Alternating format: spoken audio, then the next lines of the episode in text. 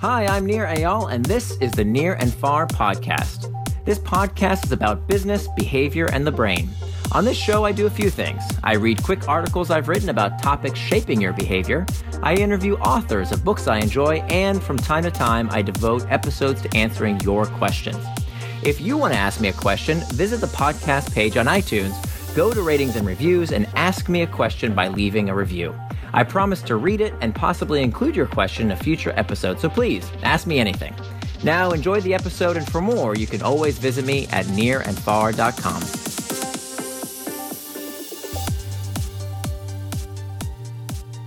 The Ultimate Guide to Liars and Lying.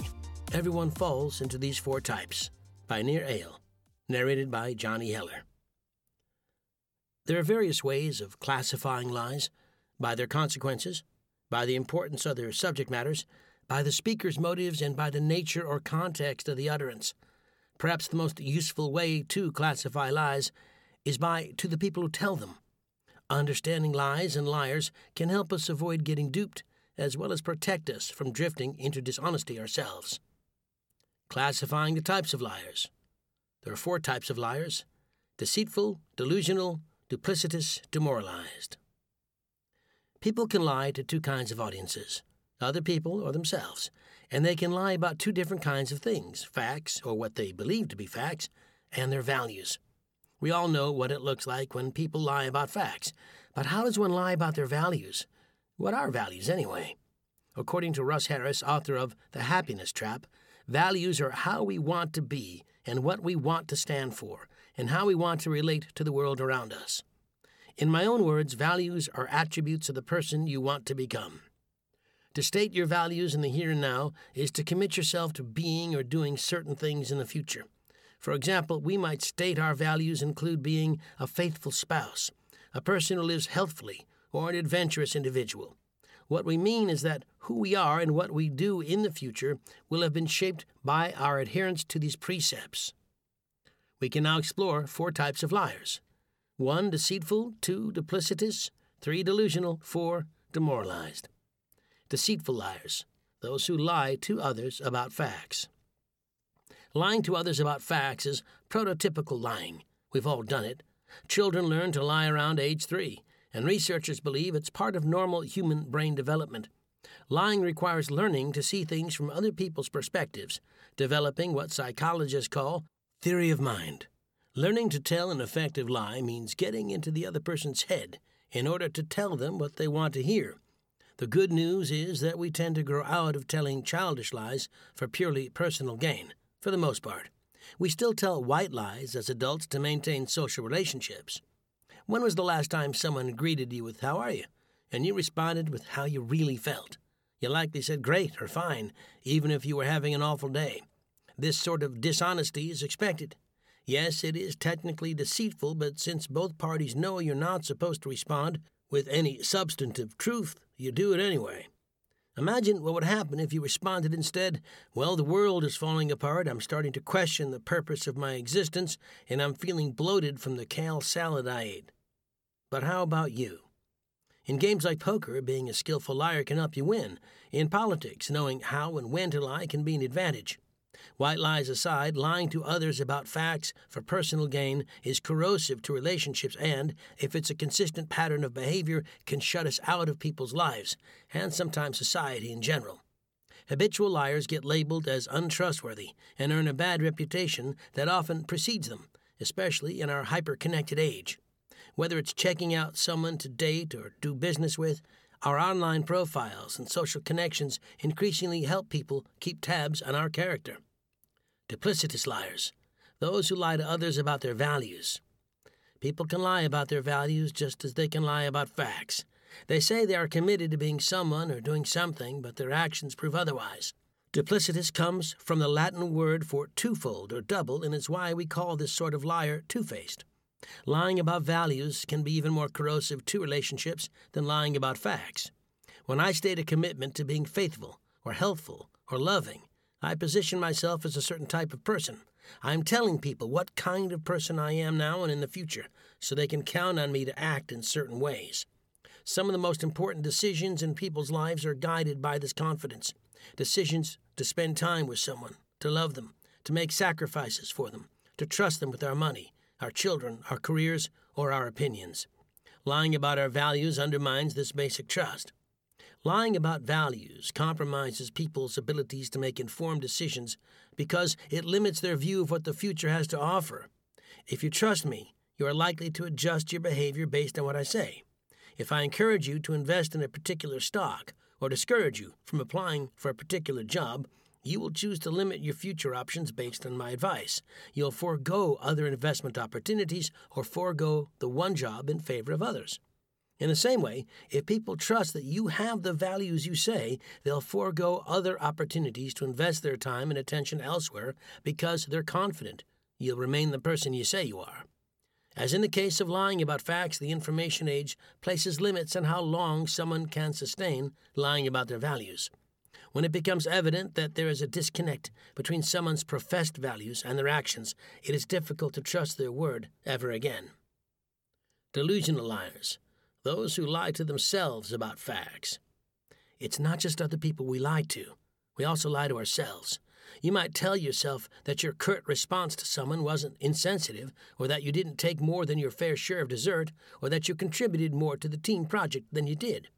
We constantly lie to ourselves, and there's reason to think that healthy psychological functioning involves some level of self deception. However, not all self deception is created equal. There's a difference between the commonplace lying that mentally healthy people engage in and the kind of self deception that marks mental illnesses like schizophrenia or manic depression. There's also a difference between certain types of self deception and lies that erode our integrity. In his novel, The Brothers Karamazov, Dostoevsky wrote, Above all, don't lie to yourself. The man who lies to himself and listens to his own lie comes to a point that he cannot distinguish the truth within him or around him and so loses all respect for himself and for others. Why do people lie to themselves? What motivates us to distort facts in our own heads? The motives for self deceit are various. They include insulating ourselves from uncomfortable truths and convincing ourselves of comfortable ones. Humiliated spouses try to convince themselves that their partners really aren't cheating. Parents try to convince themselves that their children really aren't badly behaved. Mediocre players try to convince themselves they're really vital to the team. Many of us try to convince ourselves we're more likable, better looking, less biased, or more competent than we really are. Lying to ourselves can also be a way of reconciling contradictory beliefs. Psychologists call the uncomfortable state of holding two conflicting ideas cognitive dissonance. For instance, let's say you meet members of a doomsday cult. Stick with me, this is based on actual events. The devotees profess to you and everyone they know that they are absolutely certain the world is going to end in 30 days. They're so sure Armageddon is nigh that they quit their jobs, sell everything they own, and do everything their cult leader says. It is, after all, the only way they can save their souls in the apocalypse to come. Thirty days pass, and thankfully the world doesn't end. But now the cult members have a big problem. What will they do the day after the world was supposed to have ended? The cult members believed with all their hearts that the world would end, but it obviously didn't. Would they renounce their beliefs on the spot, throw up their hands, and say, Our bad, let's go get a Starbucks? Not likely. In the 1956 book, When Prophecy Fails, social psychologist Leon Festinger and his colleagues described their study of a small group called the Seekers. The group believed in a UFO religion and professed with utter certainty that the world would end in a great flood on December 21, 1954. When midnight struck and no cataclysm occurred, the group sat in stunned silence. Then someone realized the clock was five minutes late. Oops, they sat awkwardly for a few minutes longer, awaiting imminent destruction. Obviously, nothing happened. After four hours of nervous silence, something finally did happen. The group leader announced she received a message from an alien planet that told her the little group sitting all night long had spread so much light that God had saved the world from destruction. Hooray. Clearly, the group members needed to believe a story to help them escape the facts. Lying to themselves was easier than admitting they were wrong all along. Lying to oneself about an apocalypse that didn't happen is silly, but the ability for self deception can, at times, be a surprisingly valuable asset. Steve Jobs, for instance, was said to have a reality distortion field that gave him the power to mysteriously manipulate others into working on seemingly impossible tasks and timelines.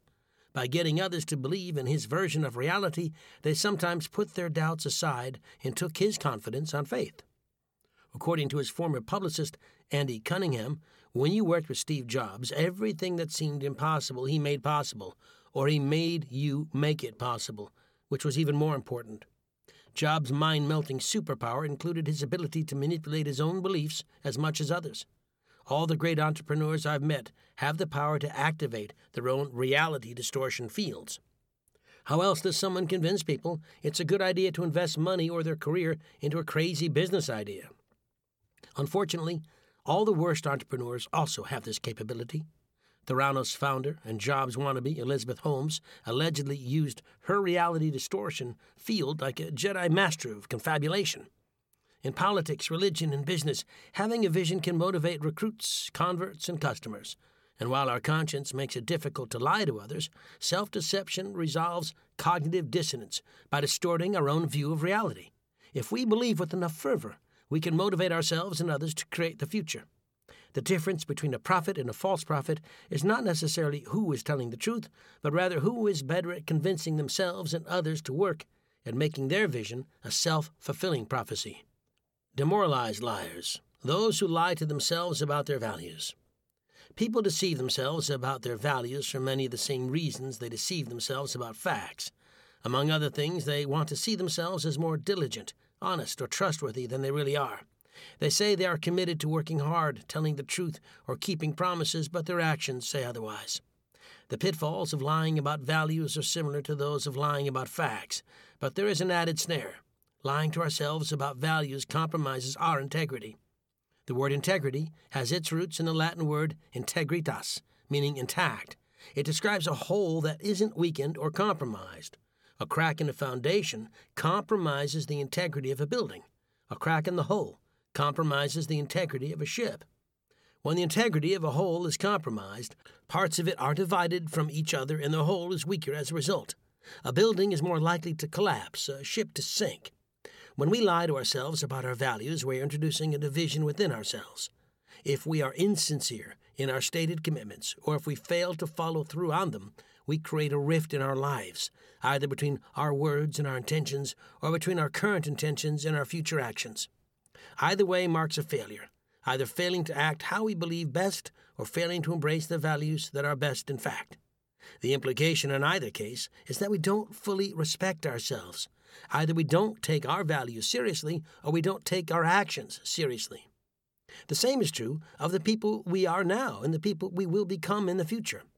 Recall that our values are a way of shaping our future, at least those aspects of it in our control. When we say we're committed to being diligent, honest, or trustworthy, we're saying our future selves will be structured by these commitments and that the people we'll be in 5, 10, or 20 years from now won't differ in these respects from the people we are today.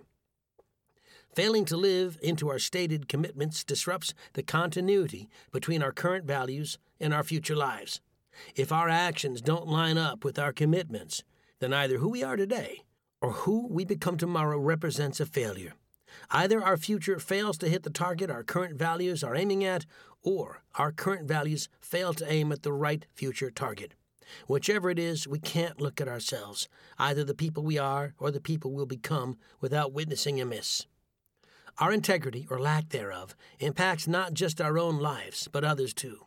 It's hard to respect people who don't respect themselves, and, as we've seen, failing to live with integrity is a way of disrespecting ourselves. It's also hard to trust the word of people who don't take their own word seriously, or to entrust responsibility to people who don't respect their own agency. Tips for building integrity. Failing to live in line with our values disrupts the trajectory of our lives. When we think, feel, and act with integrity, by contrast, our lives stay on target. They arc into the future in line with our values and ensure we become the people we choose to be. They also provide the stability of character needed to build lasting relationships of trust and mutual respect. How do we become people with integrity? In my book, Indistractable, I describe the practical steps we can take to build personal integrity by doing what we say we will do. Integrity requires consistency, so building integrity requires we follow through on our word to ourselves and others. Here are seven ways to act with integrity. 1. Keep your commitments, and 2. Only commit to things consistent with your values. When we live with integrity, our actions are consistent with our words, and our words are consistent with our values. If you say you're going to do something, integrity requires you to do it. Failing on your commitments creates a rift between what you do and what you say, and internal rifts of this sort destroy integrity. They also destroy trust. If you're a people pleaser, you may find yourself making promises to make other people and yourself feel good. You and they experience a bit of emotional relief when you say, I can help you with that. But if you don't fulfill your promise later on, people will come to know they can't rely on you. They'll come to know you're not someone they can trust. Don't make promises you can't keep. If you're unsure whether you can keep a promise, don't make it. Instead, give yourself time to reflect on your reasons for wanting to promise something and whether you can really deliver. It's fine to say, I'd love to help with this, but I can't commit right now. Can I get back to you tomorrow? Who's going to say no to that? 3. Show up when you say you will. Our commitments include being on time. This is advice you likely got from your grandma, or in my case, my college professor. Lateness is a sign of disrespect, she intoned, while wagging a finger at stragglers who slunk in late to lecture. When you're late for appointments, you're effectively telling the people you're meeting that they're not very high in your list of priorities. You are, moreover, effectively telling yourself that your word isn't worth very much, that no one, not even you, can rely on what you say. You can't expect other people to respect you if you don't respect yourself, and not showing up when you say you will is a way of signaling that you lack self respect and that you don't take your own word seriously. Time box. Time boxing is a schedule making technique. Being on time all the time can be difficult to manage when you have many commitments. Time boxing is the most effective technique I've found for keeping your day on track. The goal of time boxing is to create a schedule that minimizes the chances of getting derailed by distractions. Remember, you can't call something a distraction unless you know what it distracted you from. Therefore, you can't complain you got distracted without knowing in advance what you're going to do with your time. Time boxing empowers you to spend your time according to your values, keeping your commitments to yourself and others. 5. Act consistently with other people. It's natural to make small adjustments to your behavior tailored to the immediate situation. You wouldn't act the same way at your friend's bachelor party as you would at a brunch with your new in laws. But if you're living with integrity, you won't deviate from your core values no matter what the context. 6. Avoid hypocrisy. Integrity demands that we judge other people and ourselves according to the same standards. There's a word for people who don't do this. They're called hypocrites. Hypocrites employ double standards. They use one set of standards to judge other people and a different set to judge themselves. They will, for instance, ruthlessly criticize other people for being late, driving too slow, or cutting in line, but feel justified in doing the very same things. In some ways, applying different standards to people is natural. We don't criticize our spouse for not knowing how to fix the drain, but we do criticize a plumber. Similarly, we don't blame a casual acquaintance for failing to mention the bit of broccoli stuck in our teeth, but we would blame a close friend. Then there are people whose circumstances warrant different treatment children, the disadvantaged, or those with mental or physical disabilities. What sets hypocrites apart is that their double standards aren't keyed to people's social roles or circumstances. They apply different standards to people in the same circumstances they're in, doing the same things they do. This violates a basic principle of fairness equals deserve equal treatment. Hypocrisy is so corrosive to integrity that I've devoted a separate article to it. For our purposes, it's enough to take home this point. Don't be a hypocrite. 7. Avoid lying. No one wakes up in the morning and says, I want to be deceived today. I want to be lied to, fooled, and taken advantage of. We value the truth, at least for ourselves. If we lie to other people, we're implicitly demanding that they tolerate something we wouldn't tolerate for ourselves. That kind of double standard is inconsistent with integrity, a sentiment Shakespeare expressed in Hamlet. This above all, to thine own self be true, and it must follow, as the night the day, thou canst not then be false to any man. This doesn't imply that bending the truth can never be justified if you're sheltering a friend from a band of homicidal maniacs who ask point blank if he's with you, lying to protect his life makes sense. If your aunt asks how her new hat looks, lying to protect her feelings makes sense as well. But even though lying in some situations might be the right thing to do, people with integrity handle any decision to lie with extreme caution. They use it as a last resort and are very clear about their reasons. They understand that lying is like using high explosives. Without the appropriate precautions, it can demolish integrity. Now that you know the truth about lying and liars, you're equipped to spot them in your own life and avoid becoming one yourself.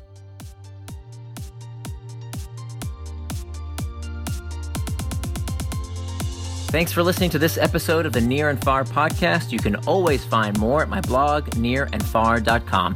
And don't forget, if you have a question you'd like me to explore in a future episode, leave me your question in the form of a review for the podcast on iTunes.